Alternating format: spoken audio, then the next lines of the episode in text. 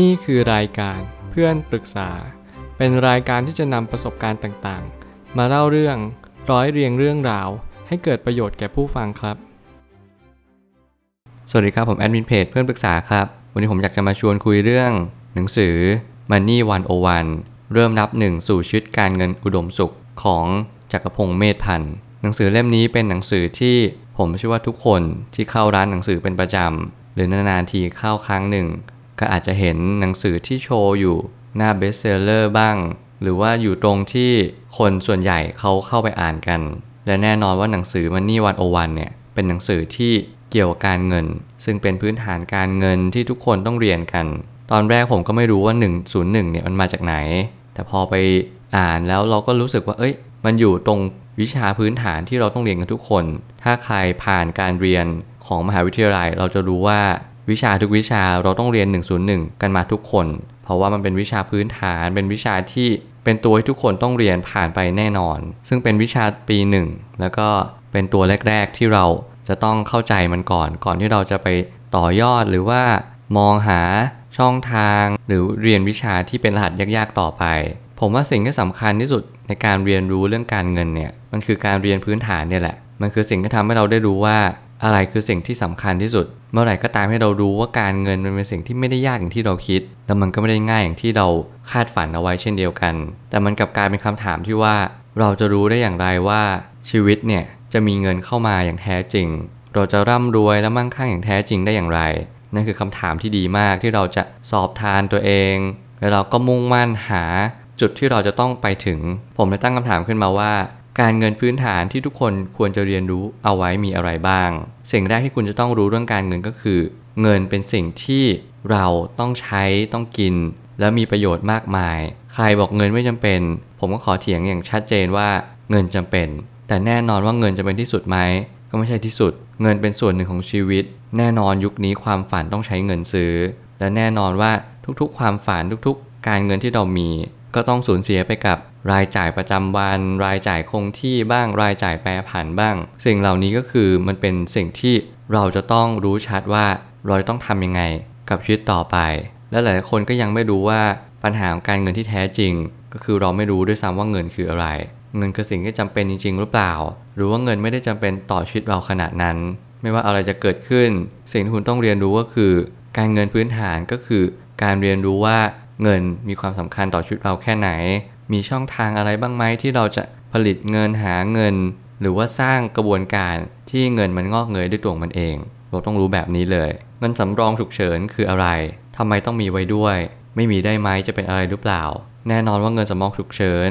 ที่หนังสือเล่มนี้แนะนำก็คือสำรองอย่างต่ำ6เดือนแล้วแน่นอนว่า 6 เดือนเนี่ยมันยาวไปถึง 12 เดือนเลยก็ได้ ถ้าสมมุติว่าคุณเป็นคนใช้เงินเก่ง ถ้าสมมุติว่าคุณรู้สึกว่าปัญหาการเงินของคุณเนี่ยมันยืดยาวออกไป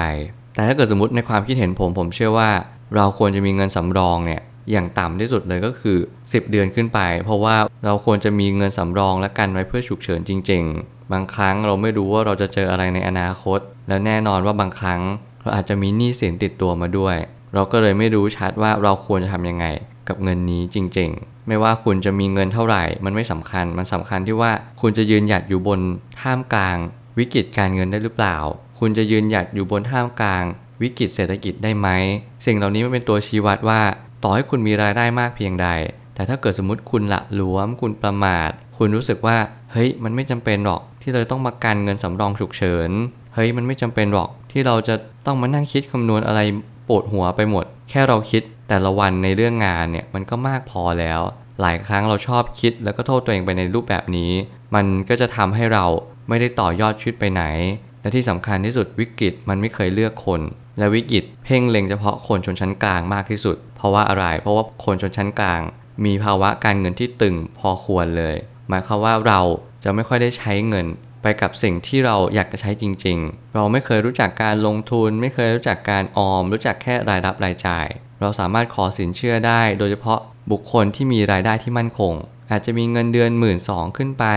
หมื่นห้าขึ้นไปหรือ 20,000 ขึ้นไป เราก็สามารถที่จะขอสินเชื่อ เพื่อเราจะมีวงเงินเพื่อที่จะมากู้ ซื้อสินค้าที่เราต้องการ หรือว่ากู้เพื่อใช้เงิน ที่เรารู้สึกว่ามันจะต่อยอดชีวิตของเราไปได้ นั่นคือความหมายที่แท้จริงของการกู้หรือเปล่า เราก็ต้องถามแล้วก็เรียนรู้ต่อไป เงินเกษียณคืออะไร แล้วมันสามารถทำให้เรามีอิสรภาพทางการเงินได้จริงไหม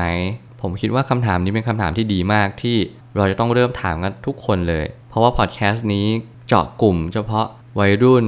อายุที่สามารถที่จะเพียงพอในการที่เราจะเก็บออมเงินลงทุนได้ แล้วก็มีเงินหลังเกษียณ ผมเลยอยากให้ทุกคนฉุกคิดดีๆว่า เรามีเงินเกษียณกันจริง ๆ หรือเปล่า แล้วเงินเกษียณมันจำเป็นจริง ๆ ใช่ไหมหลายครั้งเนี่ยที่เราเพิกเฉยเงินเกษียณไป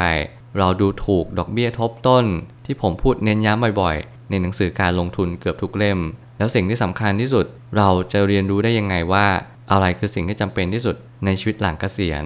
วันนี้เรายังแข็งแรง วันนี้เรายังมีพละกำลังที่มากมาย เราเลยมั่นใจแล้วก็ประมาทไปในตัวด้วยว่า เราจะสามารถหารายได้ที่เพียงพอ เก็บออมสัก 10 ล้าน 20 ล้านอาจจะพอ แต่ถ้าเราคำนวณเงินเกษียณจริงๆที่เราใช้ต่อเดือนเนี่ย แล้วก็บวกเงินเฟ้อเฉลี่ยไปปีละ 3%เนี่ย บอกเลยว่าไม่มีใครเก็บเงินออม อแน่นอน ขณะที่คุณเก็บเงินออม เงินก็จะล่อยหล่อไปทุกๆ 3 บาท ต่อร้อยบาทที่คุณเก็บ สิ่งเหล่านี้มันเป็นความเชื่อผิดๆที่เราคิดว่ารายได้จะมาตอบโจทย์ความมั่งคั่ง แล้วก็ความร่ำรวย รวมถึงความสบายของชีวิต ไม่ได้หมายความว่ามีรายได้ประจำแล้วมันไม่ดี แต่มีรายได้ประจำไม่ได้แปลว่ามันจะจบอยู่ตรงนี้หรือว่าหยุดอยู่ตรงนี้ สิ่งที่สำคัญกว่านั้นก็คือ คุณควรจะมีรายได้หลายทาง การมีรายได้หลายทางไม่ได้หมายความว่าคุณจะต้องเป็น active income หมด มันมี passive income ด้วย ที่เราไม่จำเป็นต้องทำอะไร เราแค่ลงทุนมันหาสินทรัพย์ที่เรารู้สึกว่าตอบโจทย์ชีวิตหลังเกษียณของเราก่อน แล้วเราก็ประเมินมาว่า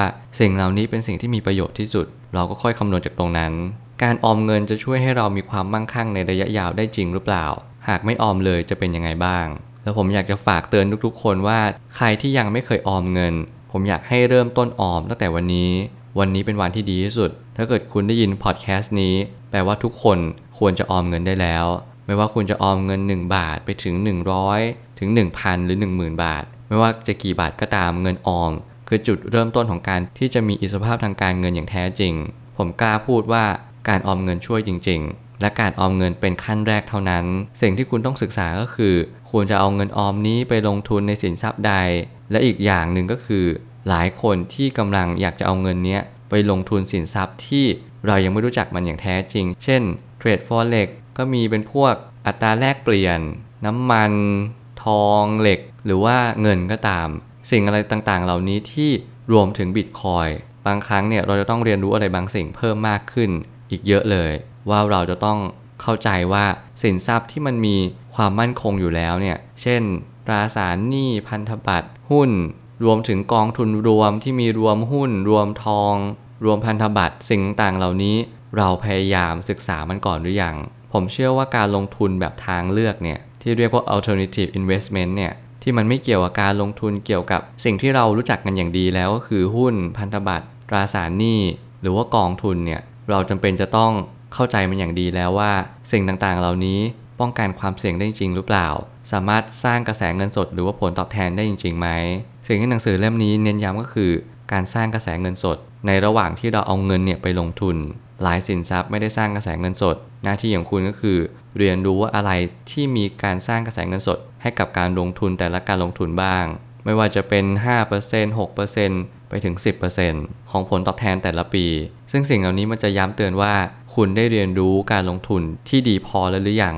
การเทรดก็คือการที่เราต้องทำงานอยู่ดี ผมจึงไม่อยากให้ทุกคน และก็ไม่แนะนำให้ทุกคน ลองที่จะเข้าไปอยู่ตรงจุดนั้น แน่นอนว่าเดี๋ยวนี้การเทรดหุ้นเยอะมากๆ และการเทรดหุ้นก็คือหนึ่งในการเก็งกำไร ถ้าเกิดสมมติว่าคุณมีเวลาโอเค ไม่เป็นไร แต่ถ้าเกิดสมมติว่าคุณไม่มีเวลา ผมอยากให้คุณลองเลือกที่จะหาอะไรที่มันมั่นคงกับการเทรด ซึ่งเราสามารถลงทุนในหุ้นได้ ในตราสารหนี้ได้ แล้วก็ในพันธบัตรรัฐบาลได้เช่นเดียวกัน แต่สิ่งที่คุณต้องรู้ก่อนก็คือ อะไรคือสิ่งที่คุณต้องการจริง ๆ ในชีวิต แล้วคุณวางแผนตรงจุดนั้น หาช่องทางการลงทุนเพื่อตอบโจทย์ในสิ่งที่คุณหมุดหมายเอาไว้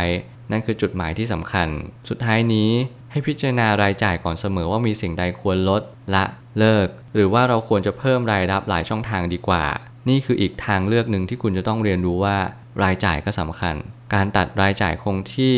ดีกว่าเราจะไปตัดรายจ่ายแบบแปรผัน